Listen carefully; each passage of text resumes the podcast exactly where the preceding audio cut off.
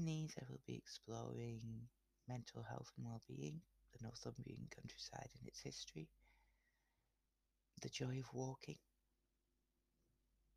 but always exploring and returning to the themes of therapy, which takes an anti-oppressive and intersectional stance, and how wonderful is exercise, walking, all those great self-care things are, they don't remove structural oppressions. Structural oppressions are those things outside of us that we can't just think better. It's part of why I was inspired to begin these podcasts. Constantly seeing a lack of nuance out there. The idea that if we change how we think, we can remove racism or misogyny or homophobia. That every negative thought comes from an almost unreal place, which is just so privileged and ignores the reality of so many people's lives.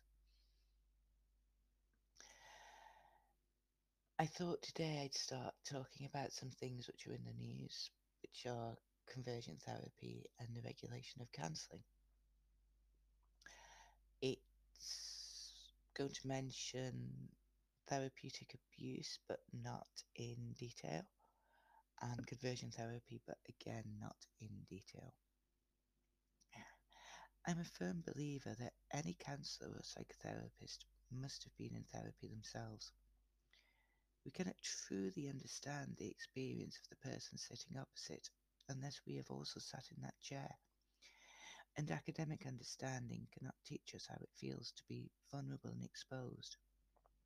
Carl Rogers, one of the founders of counselling, saw this vulnerability as being at the core of the person coming to therapy. He talked about core conditions empathy, lack of judgment, and unconditional positive regard, which the therapist offered to the person coming to therapy who he saw as being in a state of vulnerability. Quite often, the therapeutic room would be the first place that a client would have been able to be vulnerable safely. In creating that, that space, the therapist themselves needs to understand what it feels to sit there, to expose your soul, to share secrets that no one else has ever heard.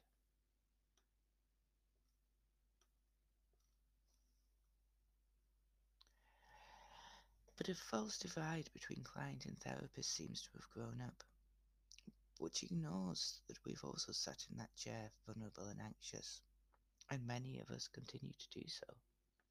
I make no secret of the fact that I too have a therapist. Because being in therapy is not about being so broken that you cannot continue for many people, but about living your best life and being your best self. There is moments of crisis and people who start therapy whilst in crisis. That idea that we have to find the missing pieces before someone can continue. But there is also being in therapy in a sense of wholeness, of staying. Because you know that way you will continue to be whole. Rather than an either or, Perhaps we need to return to the roots of psychological therapies, where it was acknowledged that we are both and. In one moment we inhabit one chair, in another the positions are reversed. Now I do not mean in here as in co-counselling. We must be aware of boundaries. It is not my client's job to carry me. To go back to Rogers, he thought the therapist would be authentic and congruent they would be whole. They would have done the work before they came to working with the client.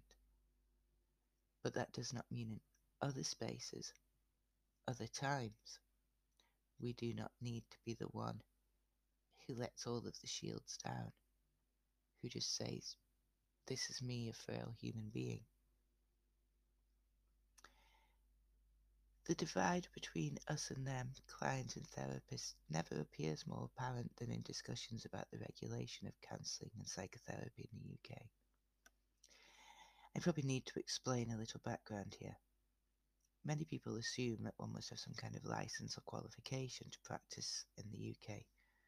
But other than for psychologists and art therapists, this is not the case.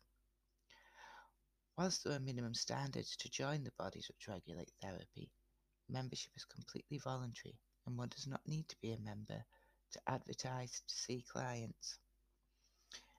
It's this situation which Jordan Dunbar, journalist, explored in his programme for File on 4, The Therapy Business.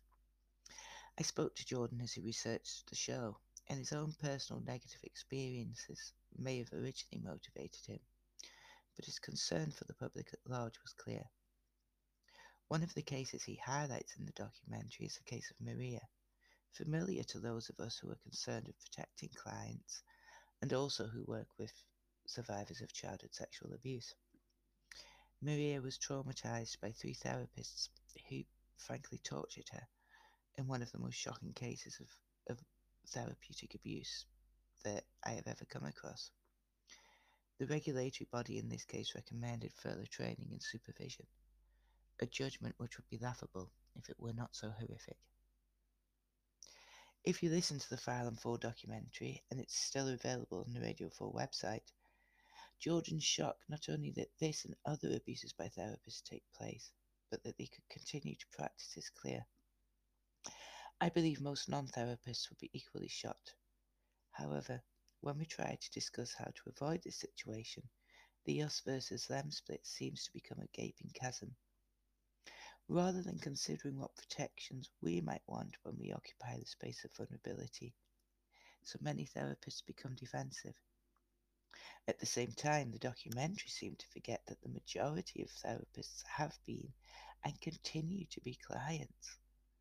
This is not us versus them, but the same people who should be sharing the same space, working together to make it safe for all. Change can, of course, always feel threatening, but other professions have had to consider radical change to ensure their growth and development. Nursing and teaching are two comparable professions which moved from largely unregulated to regulated. Who now would argue for unqualified nurses and teachers being preferable? preferable?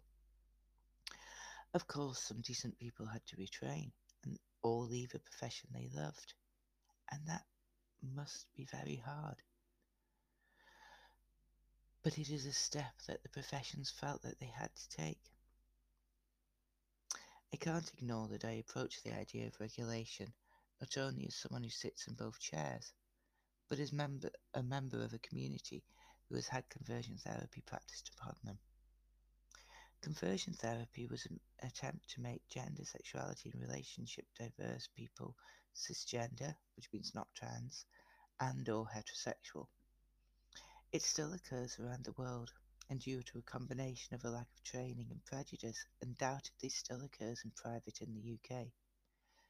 One only has to be to trans people, to queer people, bi people, asexual people, about their experiences of counselling, to know that despite the publication of the Memorandum of Understanding on Conversion Therapy, therapists are still denying their gender, denying their sexuality, encouraging them to have sex pretty much against their will when they are insexual, and trying to convince them they are something they are not. Whilst efforts are being made to improve training, such as with organisations as Pink Therapy, there's currently little that can be done to stop groups like the Core Issues Trust, who operate in Northern Ireland, or individual therapists offering conversion therapy. Yes, they can, if a complaint is made, be removed by one regulatory body, but they can continue to practice and to harm. The title of this piece is Who Do You See When You Look in the Mirror? And I wanted to start here because it explores some of my stance towards regulation, towards therapy, towards conversion therapy, but also because it touches one of my most fundamental beliefs binary answers are rarely right. People do not leave single issue lives. Only when we understand the complex intersections can we truly say that we are beginning to understand another human being. We need to see all that we are, the intersections and the multiplicities. Not only the professional whose working conditions might be changed by stricter regulation, but the client who needs the protections and understand that they can be the same person. We also need to see those vulnerabilities which can be exploited and the need and desire to be protected. Thank you for listening.